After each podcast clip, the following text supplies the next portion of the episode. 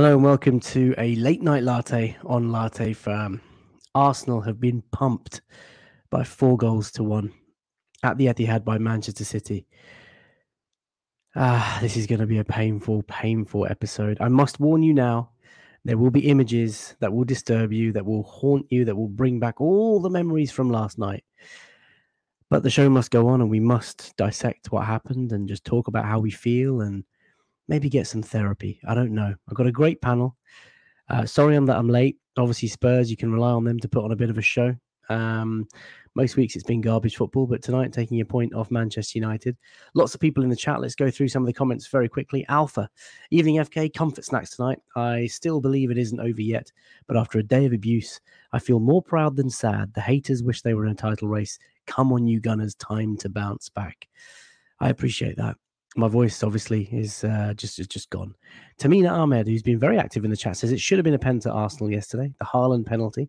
She also goes on to say, "Hi, how are you doing today? I'm I'm I'm I'm I'm in severe pain. If I'm being honest with you, uh, it's not been the funnest 24 hours. Went to the game, got back home at half four in the morning, had to be at my desk for 8 a.m.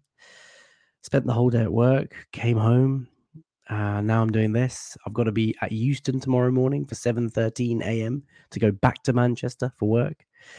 Yeah, it's not been the best uh, 24 hours, I'll be honest with you. But to, Tamina, welcome to the show. Uncle Doris says, evening all. Oyson says, good evening, fo- uh, good night, folks. Uh, Uncle uh, Doris also saying, Arsenal was soundly beaten. We can have no complaints about the officiating, nor would I complain about personnel. The problem was structural. Arteta stuck doggedly to his plan and it cost us. We will talk about that. Henko, evening FK panel and chat. Forget the City game. Let's focus on the remaining 15 points left to play for. Don't let City get an easy run in. Uh, we will keep going through your comments, so keep them coming. If you've just tuned in, do drop a like on the video, subscribe to the channel if you're new. We are getting closer and closer and closer to 20,000 subscribers, which would be unbelievable. So thank you for taking the time to tune in. Right, let's bring in our first uh, guest tonight. He didn't co-host the post-match phone in last time because it was past his bedtime. Uh, he needs no introduction. It is, of course, Wayne. Welcome to the post-match light night latte. I'm lost for words. Wayne, how are you, man? I've got a bone pick with you about that. You told me we were going to do it tomorrow. Yesterday, you told me we were going to do it tomorrow. So I went to bed. You then made it half an hour earlier, and I could have done it if you said to me, "Let's do 11." But you told me 11:30. Uh, you're a disgrace to your federation. You are. You know what? Yesterday was it was just a mess. I blame Wally. He was just like, "Bro, are you not going to do a space?" When we got in the car, and I was like, "Yeah, yeah," but Wayne's already gone to bed, and he was like, "Mate, don't worry about it." So is Wally How- snaking? Wally How was, how was Akbar's at least? Akbar's was sensational. If you guys have never been, um, there's an Akbar's in Manchester, in Birmingham, in Newcastle, in Scotland, Indian restaurant. Absolutely phenomenal food. And uh, Wally and I, we ate like kings. We feasted like kings. And the food always hits better when we've been slapped. So I'm not gonna lie. That that naan, I've- the chick, chicken rogan, the lamb karai. Oh, I've delightful. actually, um, I've actually been to the one in Bradford and had the massive naan that's bigger than everyone's hopes and dreams combined. It's, It's, it's classic. amazing. Talking to Bradford, let's bring in the homeboy. Uh, it is, of course, Yembele, verge 59. How are you, Yem? I'm only homeboy from through my wife. That's no, and also I did live there for two years. Oh God, that's technicality. No, uh, pain, pain. I'm in pain. I'm honestly in pain. I, it, it it's consumed me the whole day. I, I honestly, I, th- I couldn't think about anything else yesterday, and I couldn't think of anything else today. It's really done my head in. Yeah, I don't even know why we're doing this, man. I'm beyond tired. I'm on 'Cause two you're and a a sadist hours to sleep. You're a I need sadist. to get I need to get to bed and I need to wee up at five o'clock again tomorrow morning. Let's bring in the fourth panelist. Um, it's James. James, welcome to the late night latte. The face says it all. How are you, man? Gutted. Um, in all honesty, I didn't expect much from yesterday. I there was there was a glimmer, a, a small amount of hope in me, but I kind of thought that after the West Ham game and the Southampton game that it was always going to be an uphill battle. Um, the thing that just pains me the most is we didn't lay, a, as we've all said, we didn't lay a glove on them yesterday. It really showed. It was it was like men against boys, and it was almost a bit embarrassing at times and it's frustrating because we know how far we've come this season. But I just think a combination of Arteta getting a few things wrong, the players just being shell shocked by how they couldn't get close to City, and then it it was horrible to watch because in the past we've seen even last season when we push City so close, we've felt that and we know that at our best we can do it. Uh, but yesterday was just nothing like that. It was it felt like City were playing a mid-table team. We we had absolutely nothing in the game.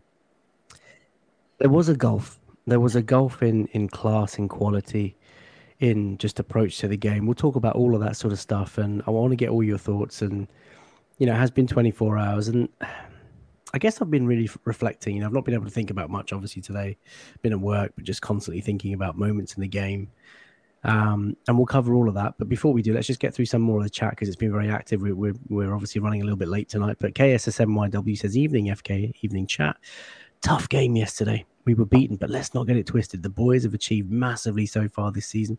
We need to support them so they finish as high as possible. I mean, I'm assuming we'll hold on to top two, but of course, it depends on how much our asses drop off now and see if we can recover against Chelsea and Newcastle and Brighton. Um, Uncle Doris says, let's have some likes, folks. Thank you very much, Uncle Doris. Yeah, let's have some likes. Um, 100 of you watching live right now, which is amazing. Please do drop a like in the video, subscribe to the channel. Shane McDonald says, still feel sick. Yeah, man. I still feel sick. Absolutely. KS, I'm staying deluded until the end of the season. There's one more twist. No point giving up with five games to go. Crazier things have happened. Well, we need two more twists, my friend. We need two more twists. Uh, Asif says, latte firm, providing the therapy we all need after yesterday's performance. Yeah, we are going to do that. We're going to tuck in. In fact, let's do that. Sohan Banderi also saying therapy session today. Um, yeah, we need to do that. Um, Wayne, we did the pre-match sort of preview last week. You were on the show. We all joked about a positive sort of score prediction. I think all of us thought, yeah, you know what, let's let's just be positive and end, you know, and think we're going to win. Um, 24 hours on, how are you feeling about it all? How have you digested it? It was a in the end turned into quite an embarrassingly one-sided affair. They've scored four past us on another night. Could have been five or six. Um, how do you feel? How does that make you feel? I was a little bit shell shocked, to be honest with you, because uh, I think a lot of us knew in the back of our mind that losing to City was a distinct possibility.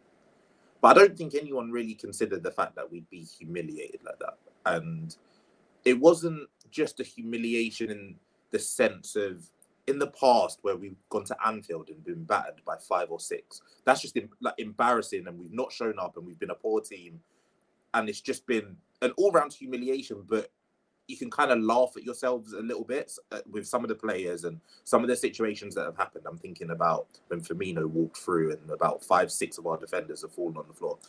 We get battered, but we can kind of laugh at ourselves a little bit we got battered by Manchester City, who who didn't even really look like they left third gear at best.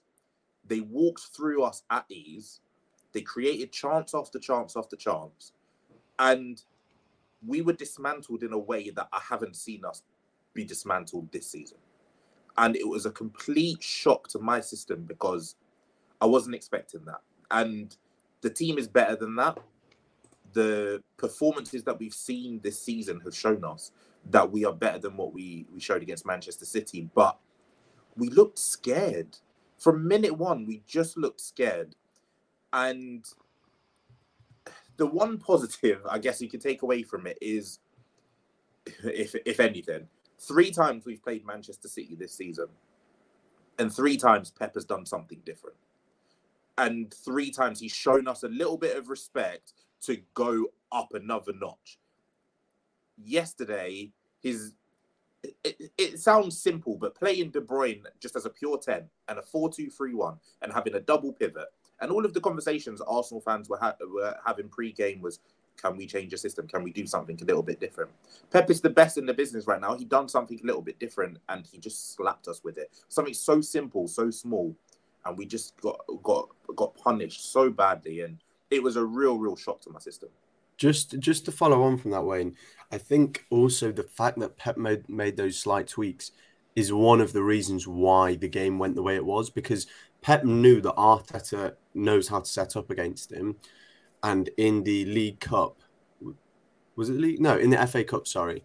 Um, we went man for man and um, pretty much nullified them. We we lost to, it was a very even game. We lost to um, that Ake goal um, but we didn't concede many chances and kept Haaland relatively quiet.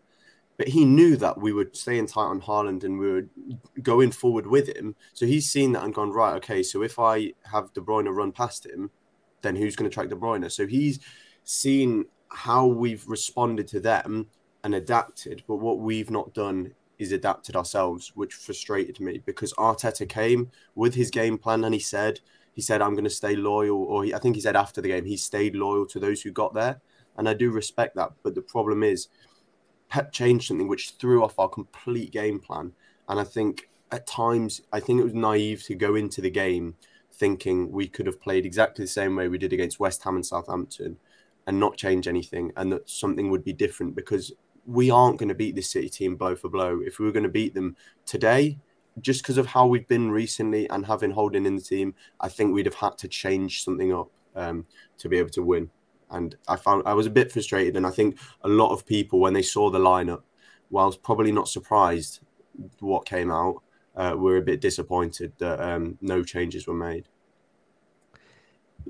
Yeah, Uncle Doris has just said in the chat uh, to James's point about the lineup. Once I saw the team sheet, I knew it was over. And there was a great tweet, a couple of tweets by a chap called Michael Kashani, who I think maybe some of us follow on uh, on Twitter, where he said something like, "You know, we've had Holding in the team now for a few games, and it's just not worked." And we should, and you know, while he's got sympathy for Arteta and that he hasn't got the squad depth of City, you know, perhaps he should have tried something a little bit different because it was almost inevitable. So yeah, when you saw the lineup when it was announced, what were you what was going through your mind? Because lots of Arsenal fans were thinking, right, tonight's the night. Holding is just not going to play. He's going to try something different. Maybe three at the back. Maybe Tierney comes in. Kiwior maybe might might play. Maybe Partey goes to right back or even centre back and brings Jorginho into the middle. Maybe Trossard's going to play after a really impressive, you know, uh, couple of performances. What were you thinking, yeah? He'd keep the. T- I was not surprised at all. Arteta is not that. It's not that manager who make you know to to James and Wayne's point, where Pep has been, you know, he's been flexible enough to make changes. Arteta rarely does. He doesn't like changing personnel. Rare, you know, really, he's persisted and persisted with this same team for a couple of weeks now. And and to your point, Faisal, that and it hasn't worked, but yet he's persisted. After that West Ham game where we clanged so badly, we were two up and comfortable, and then it all fell apart so quickly. That should have sent the alarm bells ringing to Arteta, going, "Hold on, what happened here? It, it's not been great." Even actually in the um, Leeds and Crystal Palace games, there were moments there where I, I, I you and I could see we, you know, it's not exactly comfortable. We were winning, but we had moments of discomfort, and that discomfort has permeated through into you know those those draws and now into the City game. But he, I know he doesn't change much. He never does. He doesn't like changing shape. He doesn't like making personnel changes. He's very loyal to a fault at, at points. It, and we'll talk about his lack of rotation as well affecting the squad. But he's a, I find it a little bit too rigid sometimes when you cannot realize to your point that there is something clearly wrong and there is something clearly wrong because again i've beaten the holding stick so many times it's getting ridiculous now but it, he is destabilizing the whole back line and you do to your point have to make something different but I, he's not going to do it. I'm guarantee i will guarantee you against chelsea he will play again because he just doesn't he he can't do it for, for some reason he just doesn't rotate and doesn't want to drop holding. He likes this whole left footer, right footer, uh, giving the balance kind of thing. But we're losing that. We're losing a our high line, which has you know got us to where we were. It's lost us the ability to recover our pace because we're having to play so deep, and it's compromising our fullbacks, our defensive midfield, who looks absolutely shambolic right now because of that. I'm not saying that's the only reason, but it's partly the reason. And it's, but again, I I'm being honest, he will not change it, and I don't know why. Yeah, look, Arteta's obviously got his ways, he's got his values, he's he's got his regulars, um, and he, he's obviously got his reasons as well as to why he's played the team that he has. Um, obviously, look, as, as per the graphics on screen, courtesy of Arsenal.com, it was a painful defeat, four goals to one. And I think it's time we sort of looked at where it all sort of went wrong and, and, and why it was so convincing. Um, we'll give closing thoughts on the game, of course, as we wrap up towards the end of the show. But in terms of match stats and key moments, here they are, courtesy of PremierLeague.com. Now, the game was described as obviously the title showdown, as you can see on that image. Arsenal, the Arsenal, going to Manchester City. The world was watching. It was a chance for Arsenal to go and maybe put a few things right. You know, we dropped points against Liverpool, we dropped points against uh, West Ham, Southampton. We maybe and, and arguably should have gone in, you know, seven points clear, nine points clear, even 11 points clear based on results uh, that I've just mentioned. But I think it turned into quite an embarrassing sort of one-sided affair, and Man City brought the game. They they brought their A game, and they really really laid it out on us. If you look at some of the stats, courtesy of Opta Analyst, as you guys can see on screen now, four-one. The goals scored uh, by Manchester City, four of those, 2.1 xG to 0.5 for Arsenal, 14 shots on goal for Manchester City, eight for Arsenal. Didn't feel like that. Nine shots on goal for Manchester City on target. Uh, it certainly did feel like that uh, and only two from from Arsenal. Possession fairly even. The shot map on the left hand side, Manchester City's.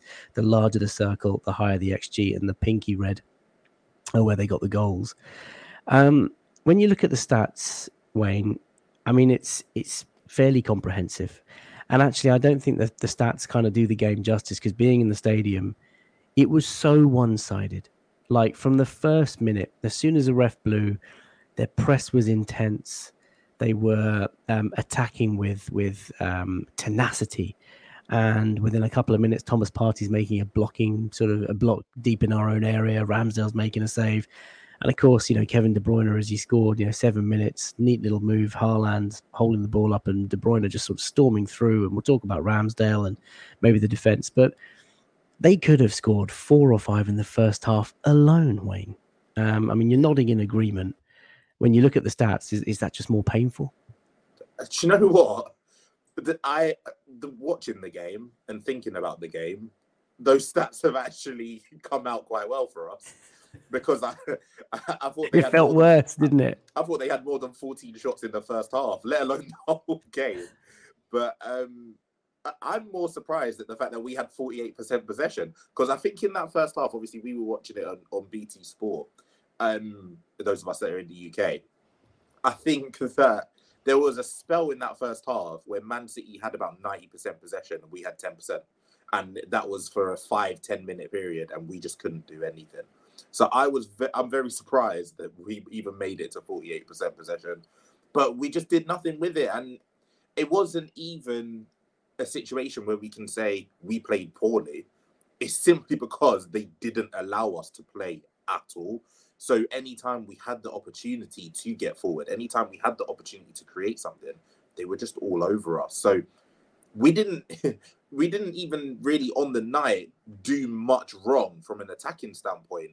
They were just swarming us that we just couldn't couldn't get any anything going and it was just I think we'll probably use this phrase quite often. It was just men against boys. They showed up, they were physically dominant and they just looked bigger than us all over the pitch. And I know we've got sort of smaller, diminutive players like Saka, Martinelli, but throughout times this season, they've looked physically strong. They've gone at defenders and they've looked powerful, even though they're not standard that type of player. But up against Manchester City, it was it was like it was like Space Jam, where the monsters came out and they're all big and scary, and you're just up against with whichever whichever character is just there cowering in the corner and it was it was so so disappointing because technically I feel like we we could have given them a good game, but they they just nullified us from minute one. James, Wayne uses the word swarm. They swarmed us. They were, I said, you know, they flew out the blocks and they were so tenacious. They were really intense with their press from from from from the get go. And this image on the left hand side will show you our touch map and we're shooting left to right in that image. So you can see 42% of our touches were in our own third, just in, in our own sort of defensive third, penalty area and just outside. And you look at the numbers, you know, the percentages of touches that Arsenal have had in those areas of the pitch tells you all you need to know. I mean, that defines just beautifully how Manchester City really sort of suffocated us and pinned us back. Well, we it's interesting as well because we this season have been one of the best teams in terms of having touched in the opponent's box. Um, Jesus has been up, at least for, per 90, has been up there with anyone in the league for it. We are typically the team that do that. Um, but this is why the possession stat basically means nothing because City gave us possession when they wanted to. They they had a little break. They gave us the ball in our own final in our own third, um, and took took a rest. And then when they wanted to, they squeezed the ball out of us and created false transitions, which gave them the opportunity to use the pace of Haaland and De Bruyne in behind. Um, and I agree with Wayne's point about the physicality, and it is interesting because if you look, think about some of their players, your Bernardo Silva of this world isn't the most physical of players, but I think just the occasion really intimidated us. Um, because what, what I was thinking going into the game and even after, still that game, a lot of our players wouldn't look out of our, out of place in their team. So if you individually put Martinelli for left wing for them, he, he'd be fine for them. If you put Saka right wing for them, he'd start for them. All of this, but then when you compare both teams as a whole, it was like, wow, this is such a golfing class. Um, I think part of it comes down to the big players on the big occasions. They're Haaland's, De Bruyne's, Rodri's. Um, they're battle hardened. They know how to deal with these situations. And in all honesty, they are still just a level above our players. Arteta said himself, he said, when Saka and Martinelli want to be in these conversations, they've got to do it at the highest level. And he says they know this too. Um, and I don't blame them. They tried. Um, I, I, think a lot of the players tried, but we just looked completely overwhelmed by the occasion and physical battles, which usually you'd say Saka could get something out of Ake. Um, they none of our wingers got a sniff, to be honest. Um, and yeah, I, I, just to go back to the lineup we were talking about previously, I thought it was interesting that Arteta wasn't willing to play a left-footed centre back at right centre back, and Pep effectively played um, a right-footed centre back at left back. Um, so that shows that I think Pep nowadays has evolved and is willing to compromise on his beliefs if it's necessary.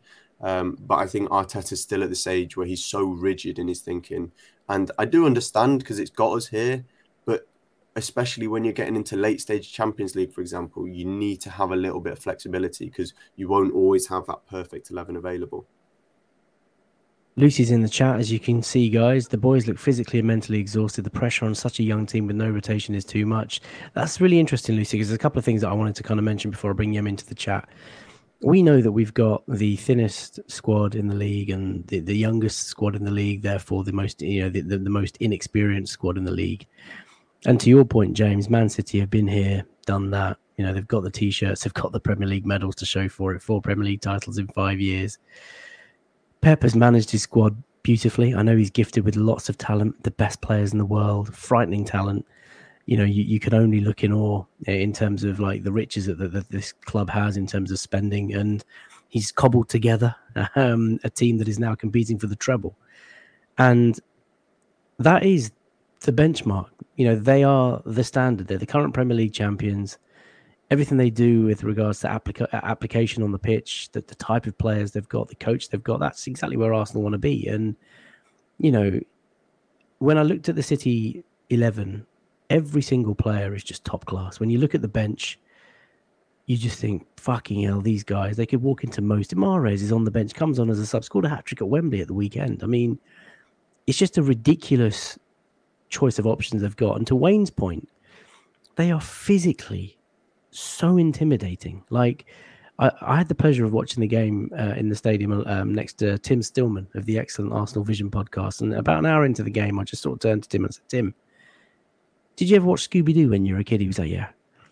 When you look at Arsenal players trying to sort of, you know, Saka trying to manhandle Akanji or, you know, Ben White trying to get you know, over Rodri or whatever. I do just picking right random examples. It just reminded me of Scrappy Doo trying to take on the villain. Like we just looked so small and so weak and so like young. Like these guys look like men. Like you look at the four centre backs that City were playing in in their defensive. Okay, Kyle Walker and three centre backs. Giants. Rodri's a tank in midfield. Haaland is a brute. Like the physicality the gap in physicality between the two sides was so evident. And I came away from the ground thinking, right, that is one thing Mikel absolutely needs to address this summer. We need muscle, we need dynamism, we need physicality, we need we need uh I hate to say it men, but you said it, Wayne, like men versus boys, I get it. But we need proper, proper hardcore players that are going to leave a bit out there.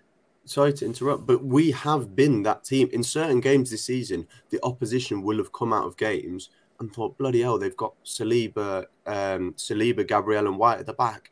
How how are we supposed to penetrate these? They've got and Martinelli, who are so strong, so direct. Um, but yeah, so that's why I think, whilst yes, I do agree, we could add a Rice to midfield, for example, but at times where were those players? Gabriel just didn't look didn't look himself. He wasn't winning those duels like he usually does.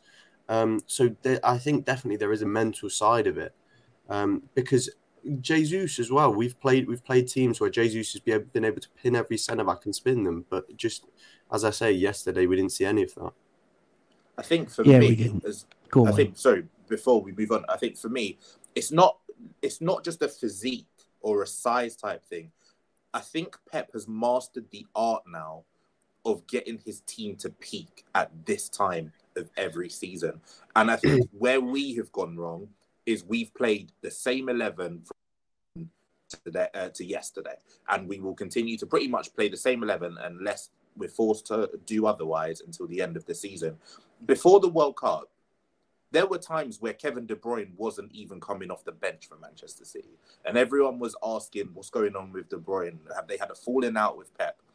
And before, it's not the first time that De Bruyne's been taken out of the team. He's done it with Gundogan. He's done it with Bernardo Silva. He's done it with Jack Grealish, and all of these players are taken out of the limelight for. It's not only a week.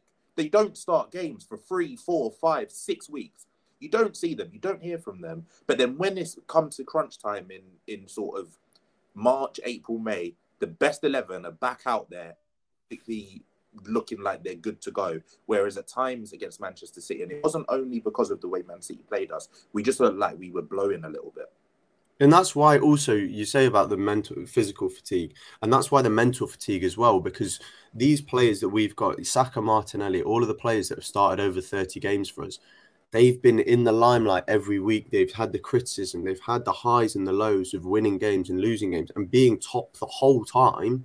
And City have just been there quietly, five or so points behind us the whole time, no pressure on them, doing their thing but every week. And people were using this as a stick to bash us with. We're an overly emotional team. And it has, we benefit so many times this season from it because games like Bournemouth when we came back, games like Villa when we came back. I don't think if we weren't this, if we, yeah, weren't this emotional, I don't think we'd have we'd have made those comebacks. But as a result, I just think it drained us so much because when you've got 20 cup finals, that's that's a lot to go through, and this is why you'll never hear City say, "Oh, we have ten cup finals." He'll just say, "Yeah, we're just we're just we're just playing football." It's not even it's not even a big deal to them. So yeah, I think just these players are absolutely emotionally exhausted. And you know, Pep has managed the City squad really well. You know, it's no coincidence that you know Nathan Ake, of course, was missing through injury, but every other player is fit. You look at the bench; they are ready. Uh, this is the crunch time of the season, and where we were thinking they might drop a point or two here or there, and they still might, they still might, but they they've just got the bit between their teeth. Uh, yeah, I want to bring you in, before I do that, just a couple of points here. Ash says a good summer will be challenging again next year. That's that's a very salient point. I think that I, that was my general feeling. What I've seen from this team, what I've seen from the manager, what I've seen in terms of our team structure, the way that we play. There's a lot to be encouraged about, uh, and if we get the build right in the summer, we'll absolutely be back. Uh, there's another one here, Sanjana saying. Um, we don't have the luxury to rest players in January, February, etc., and play them fully fresh now. That's a very, very valid point. Fair challenge. We do have a thin squad, but you know, again, if we can address that in the summer, bring in a couple of midfielders, maybe a, a wing back and another forward, um, then we're cooking. Uh, Yem, the attacking threat chart on the right hand side. This also courtesy of Opta Analyst. This is something that we've seen um, the shoe on the other foot for most of this season, where Arsenal have really dominated possession, controlled games, suffocated, intimidated our opponents. But Manchester City, I mean, look at that first half. It's like art.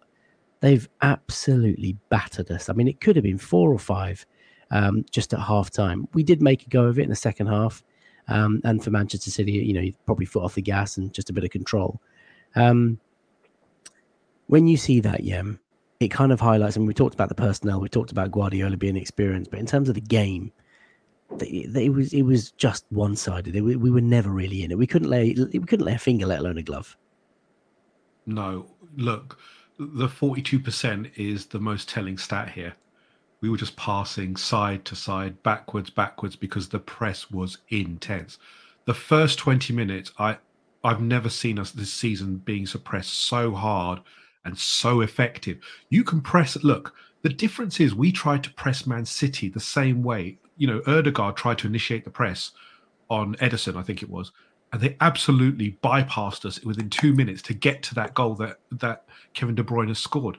It's the difference at the moment. The, the fact is, is you cannot have a pressing team with a low with such a low block because we're we're our our defense is so you know near the goal because of Holding's deficiencies.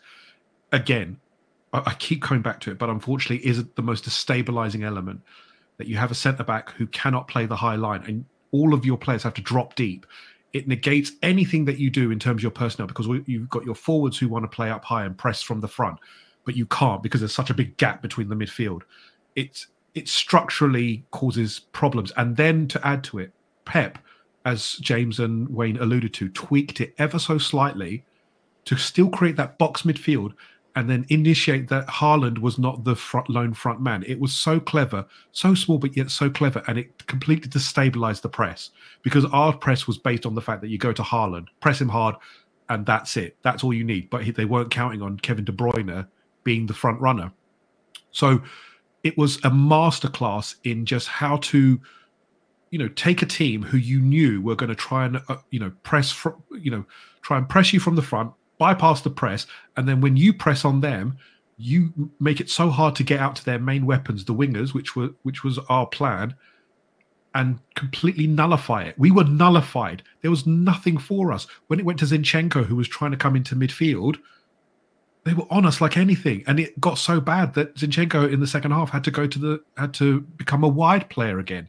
So it just tells you that Pep has really studied from that, you know, as the lads alluded to, that FA Cup game really took on board the points because he knew that we'd had them at that day. He thought, I can beat this. And all I'm going to do is make some minor tweaks here and there. And it's absolutely going to stabilize them. And the fact is, Arteta got schooled. He got schooled by his master. He didn't adjust. He looked lost there. There was a point where I looked at, you know, when he was on the TV I know you didn't see it, FK, but he just looked absolutely shell shocked because he knew what had happened and he couldn't he couldn't adjust and he didn't adjust. He was, you know, you look, he's a fantastic manager. I'm not going to and he's in, you know, he's in the early stages of his career and he's been taught a lesson and it's a lesson he will have to learn to make adjustments to be but you know to to James's point where they rest players at the right time to get them ready for this time of the season. It's the first time we've challenged in the truest sense. And unfortunately, we've come out to the burnout point. We are burned out. There is no doubt of it. We can see it in some of these players. But it's all things that Arteta has to learn and to really take on board. These big games, the elite managers learn from what you've done before. You cannot re- rinse and repeat the same thing again because they will come at you. And it got found out yesterday, Fies. That's just the plain and simple it, of it. It, it, I agree with most of what you said. I, I, I, Arteta being schooled, and you know, you're sort of citing Pep as an elite manager, which he is. Arteta is also an elite manager. I, I, don't think there's any doubt about that in my mind. He, this guy is smart. This guy is ambitious. This guy is hungry. He is a perfectionist and a detail, uh, you know, the detailed sort of man. There's no doubt. I, I just think, you know, he couldn't really adjust. We did make a change at halftime. We were structurally different in the second half, but he just hasn't got the personnel, as so many people in the chat are saying. Like if if Arteta had a bit better squad, a better bench, he probably would have made some changes. And I, I don't, yeah, I, I don't know. I, that sort of sits uncomfortable with me. Um, one one thing that I do want to say, uh, Rebel in the chat saying we should have we should give Liverpool credit for what they did. Uh, to beat City, you need to have that mad mentality. Starts with mentality. Now, that wasn't even the comment. Sorry, guys. I think Robel said something along the lines of Liverpool won the league with a thin squad or whatever it was. But yeah, they did. But Manchester City lost nine games in that league season. Manchester oh. City this season are flying with a robot scoring thousands of goals. They're going for the treble. It's completely chalk and cheese. Go on, yeah. So, so Faisal, uh, let, us talk about the the elephant in the room. You made the point earlier. City can bring on a sixty million pound player in Mahrez a talent like Foden and have got the Nathan Ake was injured, yet they compensated with a Akanji. They've got a full back line, etc. We are going up against a team who have, for want of a better word, and it's not proven yet, but it's pretty obvious, have doped the system hard. Probably the hardest it's ever been doped. We are going up against a team that can pick out a hundred million pound player just like that, 60 million pounds, just like that. And we're having to do it on a from a position of weakness where we've had players in the squad who we had to get rid of. And we've been building up to this point now, eight, eight, eight, five, fifth place last year. We are on an uneven keel and we are scrapping upwards. And yes, it has been a hard loss and a lesson, a massive lesson. But let's not forget what we're what we're going up against. A, a, a team that, and I'm I've referred to it already, and I'm not I'm not afraid to say it, that have cheated the system, blatantly cheated the system. They've got fantastic players, but they've done it through you know untoward means. But that and they've created this massive gargantuan juggernaut. But for us, we're on the upward curve. I said it last night on the space. We're still on that upward curve. To your point, we are we are we've got massive gaps in the squad, and I think Arteta recognizes it. For all I just said just now, I still know that he is the man to guide us in filling those gaps. As he said, we are only on phase three of five in his plan. So there's many more phases, and he's going to learn. He's learned. I'm pretty sure he took yesterday. I went. I'm, I'm going to store this, and I'm going to remember what you did because I'm coming next year, and I'm coming back hard because we'll get the personnel we need. I'm pretty sure of that. If we've got any ambition, we will get the personnel we need, and we will be back for, and we we will be stronger. Just to just before we move James, on from this point, Just, though, I'm not gonna. I'm not gonna move on, James. I'm. Gonna, I will come to you. There's a couple of comments before I forget that. The just classic things that really sort of get to me. Uh, Sephiroth, I think I pronounced so correctly. We also spent money in capital letters, guys. We can't just use that excuse all the time. They are cheaters, but they got beat by Brentford and Tottenham. Look, any team can lose to any team on the day. I get that.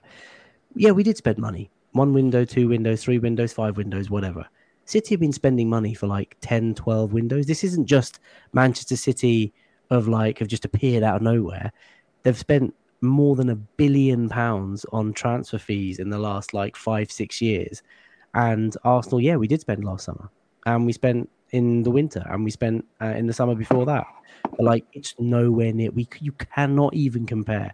And there's another comment here, James. Sorry, just before I go to you, uh, Bear Eats World. Uh, welcome to the show. It Says doped the system hard.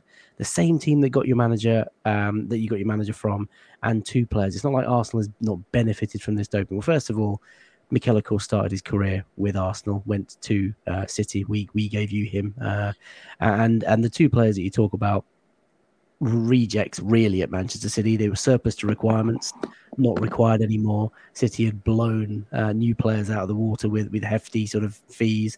Um, so yeah, we're sort of scraping the barrel and picking up some of the players that weren't wanted at City. So yeah, I, I, I get the whole we spent as well, but we really haven't. We really haven't in comparison to City. Go on, James. Uh, I was just going to say, I know we're saying about yeah, Arteta didn't have the players to he he had to play holding because we had no one else in the position. You you could have really justified. Everyone expected Pep to play Laporte at left back, and all Arsenal fans were licking their lips, thinking, "Oh, Saka against Laporte. That's that's a, quite an enticing opportunity." But he didn't. He took a risk and said, "You know what? I'm going to play. I'm going to play Akanji left back, which no one no one expected. I don't think even Arteta would have expected." But he made took that risk, and it worked. And it worked out. But we didn't. So yes, they do have the riches that we don't have. But to say Pep has two players in every position, he didn't have Ake, so he played a centre back there. We don't have Saliba. We don't have to play holding there. There are other options. But for whatever reason, I thought Arteta, and I've been a soldier from day one.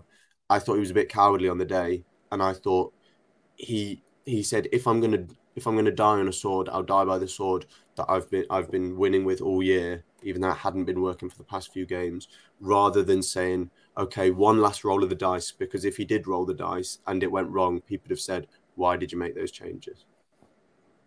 I think you're absolutely right. Uh, we need to get cracking and sort of talk about some of the goals that we've conceded. This is going to be painful. I warned you. Uh, graphics are going to maybe cause some PTSD. Look, first and foremost, Wayne, we've got a terrible record at the Etihad in recent years. I mean, look at those score lines. Just look at them. I've been to probably everyone bar two. Um, so that's that's problem number one. I need I just need to stop going to games for my own sanity, for my health, and for the pelters that I take from these clowns and everybody else on Twitter. But Wayne, let's bring you back into the chat. Kevin De Bruyne, seven minutes on the clock. waltzes through the Arsenal defense, passes it into the goal, and it's not the lead or the start that you want to have at the Etihad because the crowd they got up, the non-existent crowd they got up, they were in our faces, and it just put them in the mood. Um, what were your thoughts on that first goal, Wayne? Could we have done better? Absolutely, absolutely. There were two players in particular that were all over the place for that goal. Rob Holding and Thomas don't really understand how we allowed ourselves to get into the situation from when we had them backed in their corner. I thought we were actually structurally okay. We forced them into a long punt. And although it's Erling Haaland that's there, you kind of either if City are just going to go long and they're going to force it into the air, we might be able to get that second ball. But Rob Holding, I don't know whether he was maybe a little bit timid or afraid after the FA Cup game because he got in way too tight during that FA Cup game against Haaland because of it. And he just wasn't very aggressive and allowed Haaland so much space and and didn't even really challenge him to try and make it difficult for him to down to De Bruyne the way that he did. And and once Haaland has got control of the ball, Holding's completely taken out of the game. He's nowhere near the defense as De Bruyne's running through. Thomas Partey switches off for one second and De Bruyne is gone. And then he just doesn't get back. It, it was poor defensively from him. And then to get beaten at the near post, Aaron Ramsdale will be disappointed by that. I think the argument maybe is it's a bit of a snapshot, and you don't really necessarily think that De Bruyne's going to put it there from that angle, and he was maybe caught off guard. But a goalkeeper can't really be beat at the near post like that. It's just in the seventh minute of the quote unquote title decider, you can't you can't concede a goal like that. It was just poor all round. James, I want to come to you for the second goal, uh, but M's just in the chat caught my eye. Uh, loads of Ramsdale slander. He made uh, he made really good uh, saves, three first half saves that stopped, stop the scoreline getting embarrassing. Absolutely did. Ramsdale did did did come to our rescue. Um, OO just saying Holding has been at Arsenal for eight years. He shouts. Uh, I've, I've picked that up by mistake. Sorry, James. Um, after De Bruyne scored, they did knock on the door and they almost banged it down a few times. Had it, you know, not been for for Ramsdale, it probably would have been two or three even though that they were pummeling us, I sort of turned to Tim and I said, as long as it's 1 0, we've got a chance. We then gave away a really shite free kick right just before half time. You can see the still there, courtesy of ESPN. Ah, there was a VAR sort of decision in the stadium. We obviously didn't catch any sight of this, but it looks like he is offside. I don't know what, what's happened there. But the reality is, John Stones He's he's risen and he's netted home and 2 0 just before halftime. That's the dagger blow. What were you feeling during that goal? That's when I that's when I realised it was over. Basically, I had the same the same feeling as you that it is one 0 and we're getting battered. But hang on a minute, if we can keep this scoreline, what happens if we get a lucky break? What happens if uh, we get Martinelli in a good position? We manage to sneak a goal then it's anyone's business. Even I wasn't even thinking about a win at that point. I was literally just thinking, if we can draw here, that's that's still a very good result. Um, and I was really, really pissed off at the foul that was given away there because, first of all, that time in the game, it is let's just get it to half time, nothing stupid. Um, it, it, was just a stupid foul to give away. It was absolutely unnecessary. And I, as soon as it happened, I turned around to my mate and I said, "They're going to score from this, aren't they?" Because it was, it just felt, it, it was typical. It was like, right, City know that this is the moment where they need to score to get into the second half 2 0, because otherwise we could have come out in the second half and things would have changed. Um, and yeah, it's it, classic De Bruyne, a brilliant free kick, and it does look offside, but I'm I'm pretty sure he was on. Uh, it's also a shame because White isn't trying to keep him on there. He gets pushed by the player, not enough for a foul, but enough so that White is keeping John Stones on side. Um, and yeah, great header. There's there's not a lot you can do from there. Uh, but yeah, don't give the free kick away in the first place. It was absolutely unnecessary. Mm, to be honest, I've not even seen the highlights. I couldn't bring myself. I can't bring myself to see any of the football. I didn't even want to watch tonight's game, to be honest. But you look at the stills, and I think there's a lot of people in the chat saying the PGMOL have actually confirmed it was onside. So James, I'll take your word for it. Warning, ladies and gentlemen, boys and girls, the next slide contains images that you might find disturbing. Um, Kevin De Bruyne took nine minutes. There's the image that you're going to find very disturbing. Nine minutes into the second half, Kevin De Bruyne has gone up the other end. Erling Haaland, nice little layoff. De Bruyne has taken the shot early and nutmegged uh, Holding, and, and Ramsdale's beaten for for three 0 um, Yeah, James said at two 0 he thought the game was over. Three 0 was the final nail going into the coffin, wasn't it? It, it really was. Uh, I thought it was over at 2 0 anyways, at the same as James. It just. You thought it was over before we even kicked off. Let's be honest. Mate, sorry, man. Go on. But no, I, I mean, it was just. I, I, think every Arsenal fan in that stadium knew it was going to come. It wasn't like we were even laying a finger on them in an attacking sense in the first half, and it wasn't going to change. You know, we we had faint hope in the second half we might have something, but nope.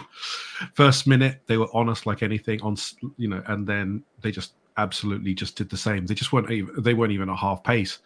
We just looked so timid, so weak, and we lacked any conviction in anything we did. We didn't have conviction in the tackle, didn't have conviction in our passing. You could tell players were getting so frustrated. You know, the the arm movements, the gestures. Gabriel was getting pissed.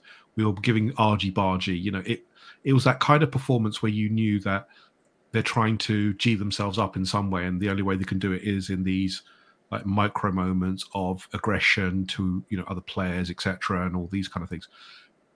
The the the De Bruyne goal didn't surprise me at all. He's just such a quality player. He keeps doing it and doing it to us, and it was a moment of quality again. You know, Haaland, another great layoff, and you have to give credit to Pep. We've all, you know, wax lyrical about Haaland's goals, but no one's been talking about him as a good hold-up player, which he did excellently in this in this game. I thought his hold-up play was excellent.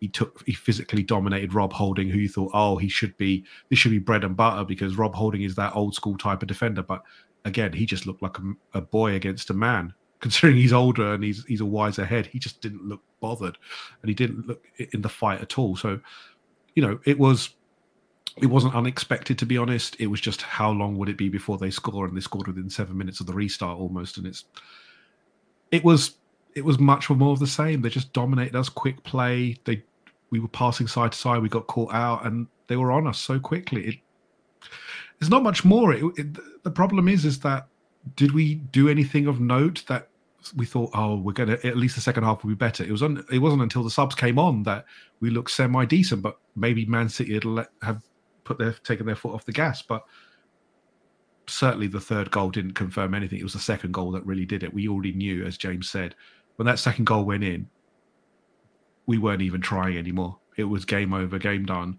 We'd we'd given up. We'd given up quite early. I think we'd, you know, we had got so intimidated by the the the physicality, the movement, the passing, the aggression we just withdrew into our shells and it became this kind of uh, we keep using the phrase in this in, in this video men against boys but it really was it wasn't even funny how physically dominant and, and mentally outplayed we were in this game it's just depressing because i really thought at least we would show moments of hey look we we know we're we're not top dog now but at least we've got the fight in us. We didn't even have the fight in us, to be honest, and I'm, that's what's more disappointing to me that we didn't even, as I said in the in the last late night latte, put it all on the table.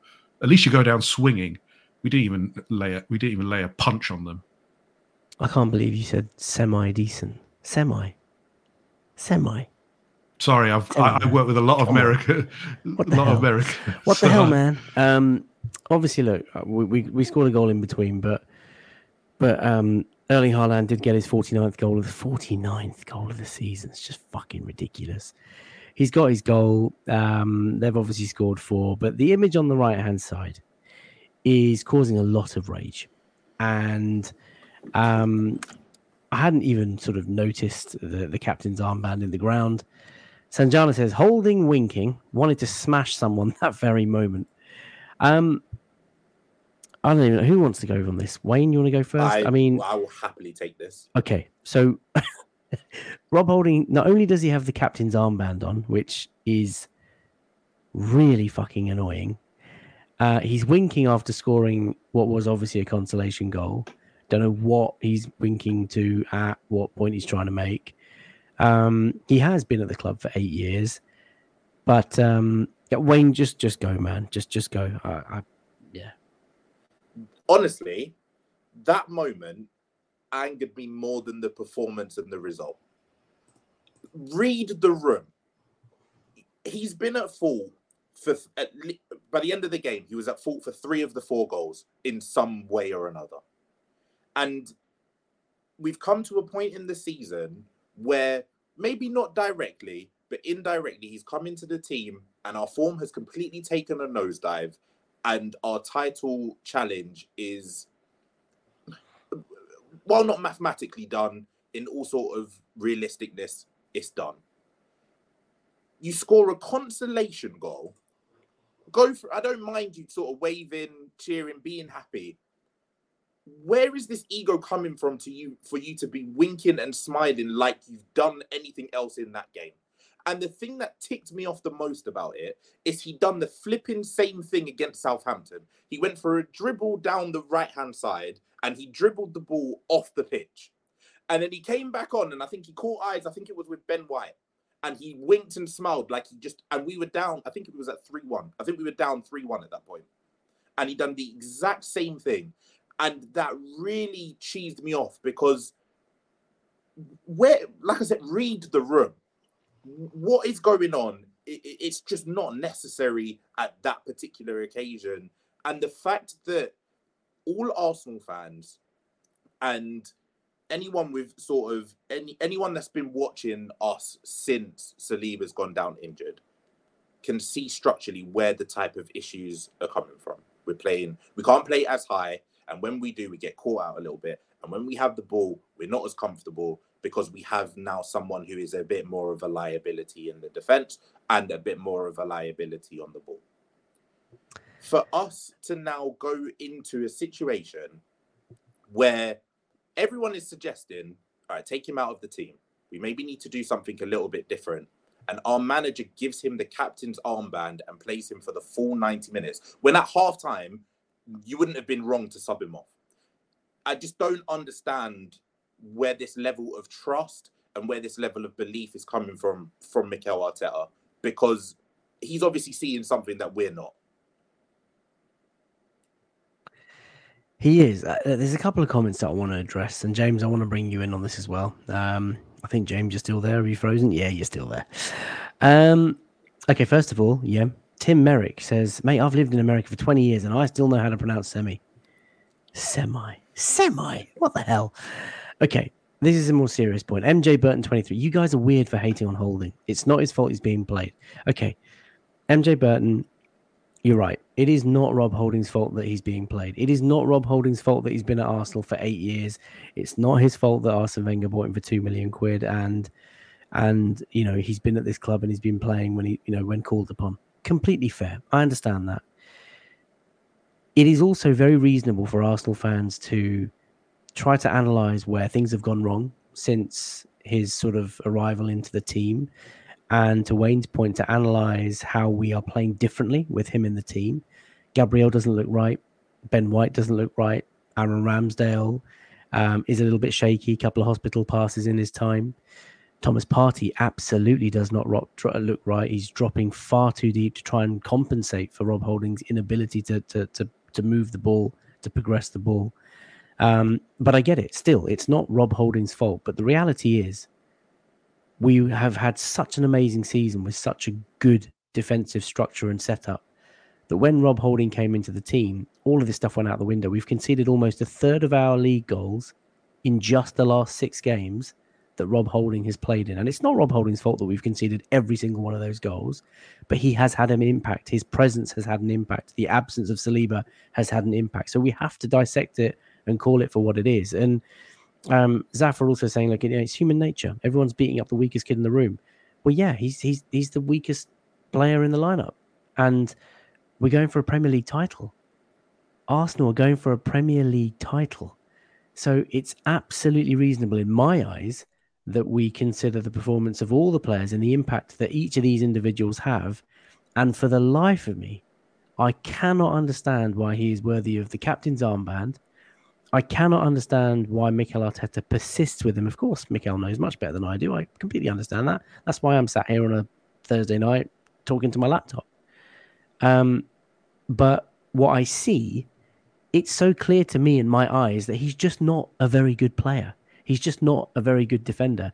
And I get his fourth choice or third choice, you know, while he's watching, while he while he loves Rob Holding. Oh no, my god! But like, he's just he's not that guy. And we have to, if we want to progress, move him on this summer. I don't know who's going to come in and buy him. Hopefully, because he's homegrown and he's he's experienced at playing for Arsenal. Maybe there's a club in the Premier League that will come in and, and, and buy him, but we simply need better. James, I want to ask you. Sorry, go on. Yeah. The other point I'll I'll bring to just batter the holding stick a little bit more. Even if he is, the, you know, he doesn't play the ball well and he doesn't pass out, he was supposed to be at least a good header of the ball, physical, etc. Yesterday, no, not even close. He was the weakest defender I've seen. He didn't even win one head. Has he actually won one header recently, properly, against a physical I'm sure challenge? he has. I'm sure he, he, has. He, he didn't win a single duel against uh, Southampton, um, which See? is quite. This is so, so so you can beat the stick. I can beat the stick because his supposed strengths are not even there. What's the, so? What is he? He's just another body. He's just he's just a presence. What's the point in playing him if he's just doing zero in in these kind of games against Southampton? Were we really going to expect anything against Haaland? It, it's not even funny. Which is And- why I don't understand why we persist with this. Because yeah, M- M- MJ's just come back saying, "Look, we know we all know he's not that guy, but the problems lie deeper than simply to bash holding." Look, I'm, I'm, I try to be fair, right? I, I I don't think I bash players intentionally and get kicks out of it. He's just not a very good player, and he's not. He's probably the worst in the eleven. And yes, it feels like we're bashing, but what do you want us to do? Do you want us to sort of sit back and sort of praise his performances? Do you want us to kind of look back and be like, yeah, actually, no, Rob, you know what? Everything's cool. Everything's fine. The team are clearly playing really fine without you, and our results have been great. They haven't. They've- Everything's fallen apart since this guy's been in the team. James, sorry, I cut you off. What were you going to say? we, we the, the, the sad thing is he wasn't good enough for us when we were in eighth, um, and now we're in a title charge, and he's being relied on. And I do Exactly. think, I think it does fall a lot on Arteta because if you're going to play a player like him, play to his strengths. We should have gone five at the back, low block, got City to play in front of us so Holding can head it out and kick it out. Um, it would have been a very, very negative way to play. But if you've got Holding in the team, that's the way you've got to do it. And if not, then you've got to be more proactive. You've got to play Kiwior and ask him to, I don't know, make a pass on his right foot. That's not going to be the end of the world if he plays a left-footed centre back, a right, a right centre back. Honestly, um, or even be more creative and do something like Partey right back and Jorginho defensive mid. And it's not ideal at all, but there is a glaring problem. And he has had three games to see this. It's not like this is the first game where since Saliba's got injured and he's gone right. We don't have time to try anything. This is the first game. This this is sorry the fourth game that we've had to see if this works. We conceded two goals, two goals, and three goals, and now four goals. I I just really hope we don't see him again next game. Again, it's not all his fault, and it's frustrating because I try and back the players as much as I can. It doesn't help when he's pissing about like that. Um, but Arteta is making everyone have to hate him because he's causing us so many problems. So yeah, just needs it just needs to be taken out of the firing line, come up with a solution. But there are options available. Let's not always make excuses and say, "Oh, there's there's nothing else he could have done apart from play holding there." DFC's in the chat saying it's weird why you're not bashing Gabriel for last night. I mean, I don't know if you're if that's tongue in cheek or if you're being sincere, DFC. I know you've been a loyal watcher of the channel as well. I appreciate that, but it's so obvious why we're not bashing Gabriel because a player like Gabriel might make a mistake or two. Fine, no problem. He's uh, he's got the credit in the bank because he's arguably been our best player this season. What a wonderful season he's having as He's a as a central he was also- defender. sorry to interrupt, he was first to apologise on social media, um, which yeah, is and, and okay, and yeah, that might not mean much to, to, to Arsenal fans, but it's a nice touch. It's, it, it, he, the guy is a colossal defender, and so that's why you know it's not weird at all, man. He's just been an amazing performer for us, and he's made a mistake, fine, but this guy keeps making mistakes, even in games where we won comfortably at Crystal Palace. You know, there were a couple of lunges that he made that just led to chances at the Emirates. He did it at Spurs last season. How do you not remember that? The red card against Son, like he's just cost us. I know he had a really good performance in the FA Cup against Diego Costa that one year. Brilliant, fantastic, great. I mean, he got all the credit that we, that he deserved. You know, the whole better than Cannavaro at the time. He was put up on this pedestal, wonderful. And when he's having a bad run in the team, when he's not contributing to the team or to the to the good of the team, you've got to also criticize that. Um, I don't want to make this show all about Rob Holding, but but Wayne, got any closing thoughts on on Rob and the game itself before we look at the title race and and, and what it means? I think uh, I 100% agree that it's not all Rob Holding's fault, and I think that Mikel Arteta needs to take a huge portion of the blame because Rob Holding shouldn't be in this limelight. He shouldn't be in this spotlight, and he shouldn't have been in it from last year after what he done in the North London derby. And I think the big thing for me, one of the biggest flaws in Mikel Arteta, and something that I've criticised him on from day one, he tr- he trusts in I guess the wrong people, and he doesn't give that sort of same loyalty to players who I'm thinking of, for example, Kieran Tierney this year. Kieran Tierney has maybe done one or two things to let Mikel Arteta slash the team down. He's not able to pass like Zinchenko, and he doesn't have the best injury record. And he's been cast aside like he's been no part of the team this year. And when you've seen Kieran Tierney play, when Zinchenko's been out, nine times out of ten, you can sit there as an Arsenal fan and you can say, "Do you know what? You can kind of understand why Mikel Arteta has done that with Kieran Tierney." But time and time again, he's persisting with Rob Holding. And to James's point, we have other defenders. There are other alternatives. Even if you're going to play Rob Holding, if you're not going to play a back three, don't ask Granit Xhaka to do what he's been doing all season. Play with a pivot. Do what Pep done. Ask Gundogan to basically sit and you play in a 4-2-3-1 and just protect and mask and cover Rob Holding's deficiencies as much as possible. And if Mikel Arteta is going to be ruthless, I'm 100% with it. I completely support his decisions with the way that he dealt with the Aubameyang situation. I completely supported with the way he took Pepe out of the team when really and truly Pepe wasn't really offering us anything. But if you're going to be ruthless to the majority of the squad, you have to be ruthless with all of the squad. You can't pick and choose who you're going to be ruthless with just because Rob Holding is a good character in the dressing room. MJ Burton says he totally agrees with Wayne. right, first. James. that is that is a first. Uh, right, James. Uh, the title race. Uh, those are the four fixtures that have really cost us. Really cost us. Obviously, losing to City, the three-three against Southampton, the two-two away at West Ham, the two-two at, at Anfield, and of course that is the league table. Thirty-three games on the board, seventy-five points, thirty-one for Manchester City, and they're two points behind. James, any chance? Uh, no. Um, I, don't, I just don't. There's no point. If anything happens, then expect the worst and be surprised if the best happens. Basically, um, I have no expectations from now. Man City are a winning machine. They know how to d- manage these run-ins. Um, my only really hope and dream is that potentially, if City can drop points before that last game, even if even if they don't drop points on the last game, even if they don't lose against Brentford, wouldn't it be so nice to just have that little tiny bit of hope going into the Wolves game? Because as I say, I'm I'm going. Um, and at one point, those those tickets were worth um, a small fortune. But yeah, everyone seems to be selling theirs now. Um, but I just hope that there's part of me that just wishes on that day that if they drop, if they lose a game before then, and it goes into the last game, then anything could happen. I absolutely don't think don't think we will win. Um, but yeah, there's a, there's a tiny, tiny bit of hope that keeps burning inside me. And just also on Arteta, I know we've talked a lot about his deficiencies today. I'm sure everyone knows that Arteta is the reason why we are here in the first place. So we're not bashing him as a manager, but naturally he still has flaws, as most managers do.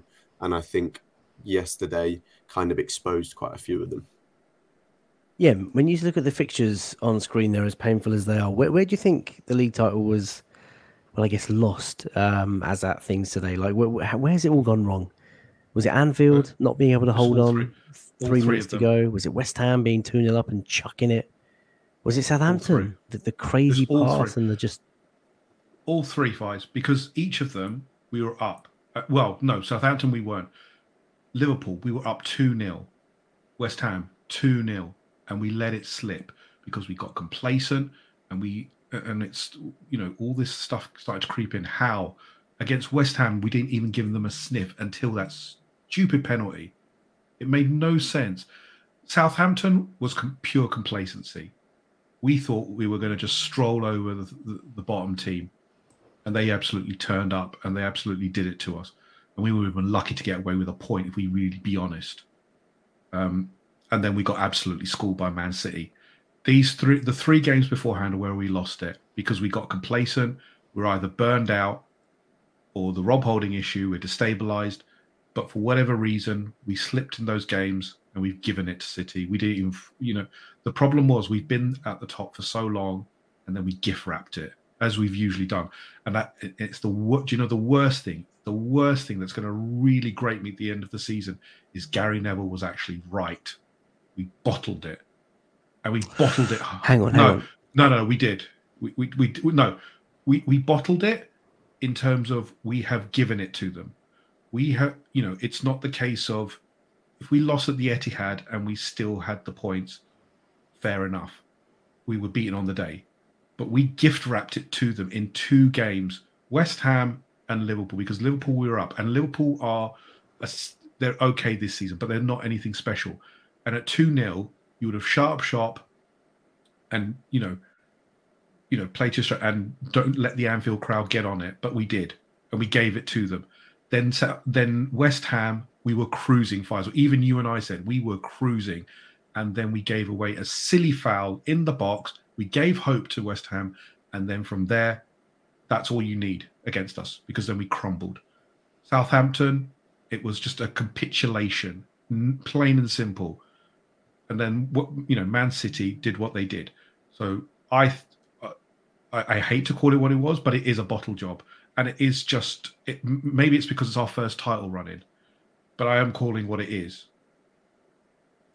Yeah, I just take exception to the Gary Neville prove right. Gary Neville thought that we weren't even going to make top four at the start of the season. He thought Manchester United were going to finish second, and and yes, in the end, you know, you chuck enough mud and something's bound to stick. Um, a lot of people think that it was Anfield, the turning point. You know, three minutes away, Firmino crops up, scores a goal. I think for me it was West Ham. I think under normal circumstances, a draw at Anfield, given our horrific record there, was fine.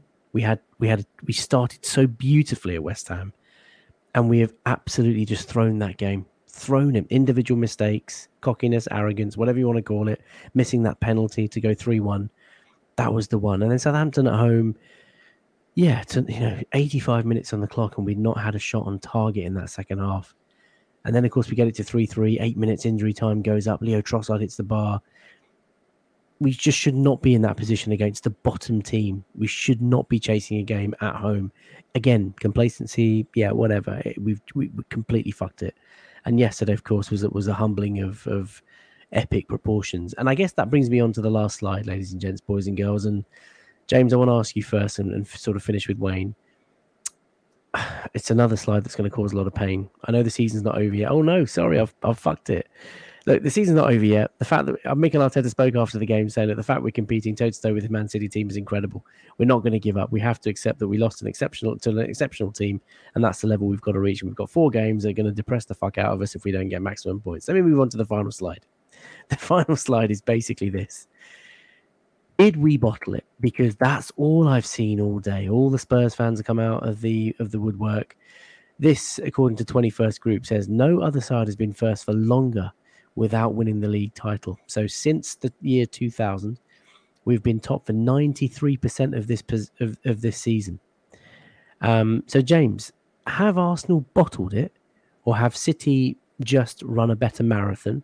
What side of the fence do you do you sort of you know lean towards? You're on mute, James. Yeah, I know.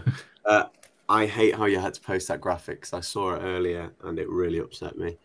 Um, Sorry, yes. the fact that we're the fact that we're four of the the five at the top there is no, I know, is I know. painful. It's, mate, PTSD is just going. It's not good. This is not good. Right no, but go on, James.